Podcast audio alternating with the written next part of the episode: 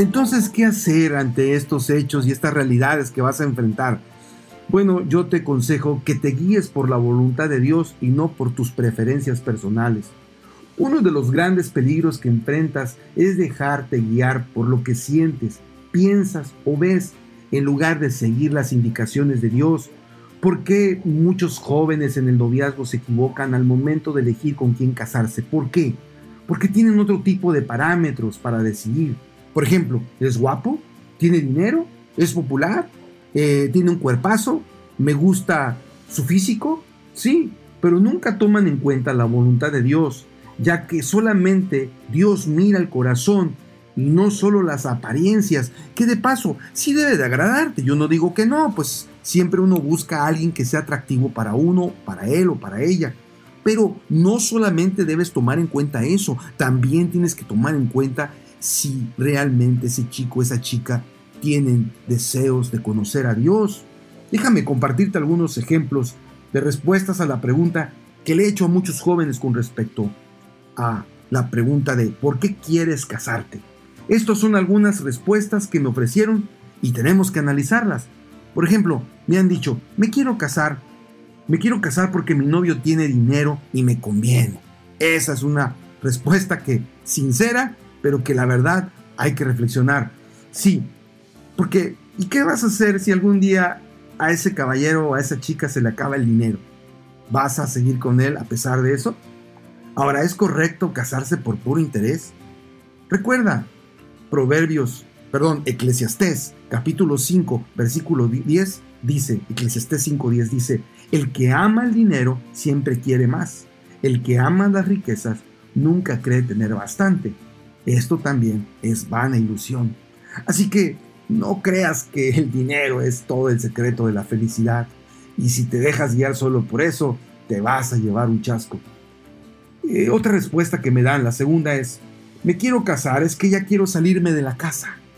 Ya quiero salirme de la casa. Sí, entiendo que a veces la situación económica, política y social pueden eh, presionarnos para tomar medidas desesperadas, pero ¿Cómo puedes saber que sales de un problema para llegar a otro peor?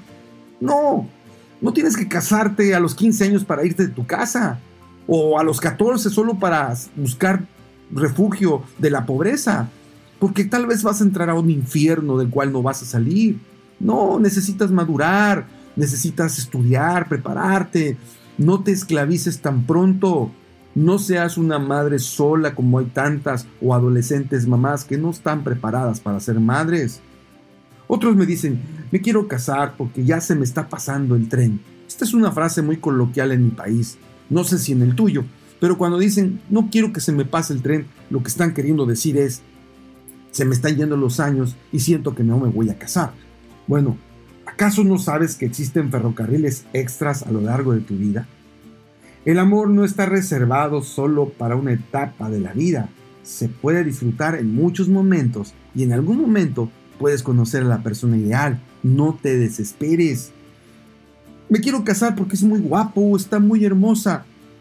Bueno, es una pregunta interesante y una respuesta también muy interesante, pero ¿qué vas a hacer cuando una mañana te levantes y la contemples sin maquillaje?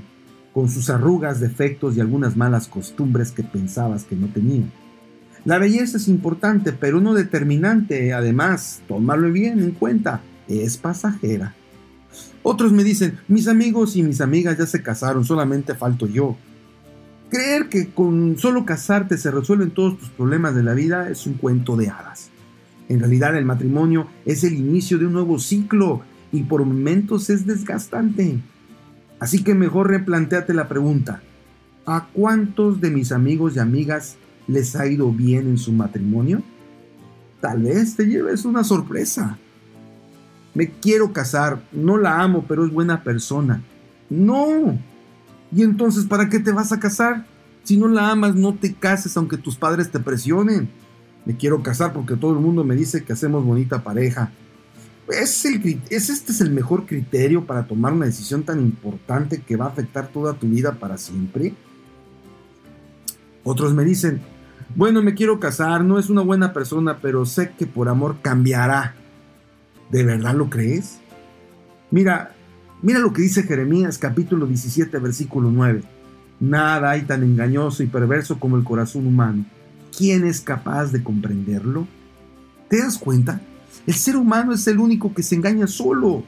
Por favor, no cometas ese error de decir que si te casas con alguien es para cambiarlo, porque muchas veces él te va a cambiar a ti, pero tú no la vas a cambiar a ella o a él.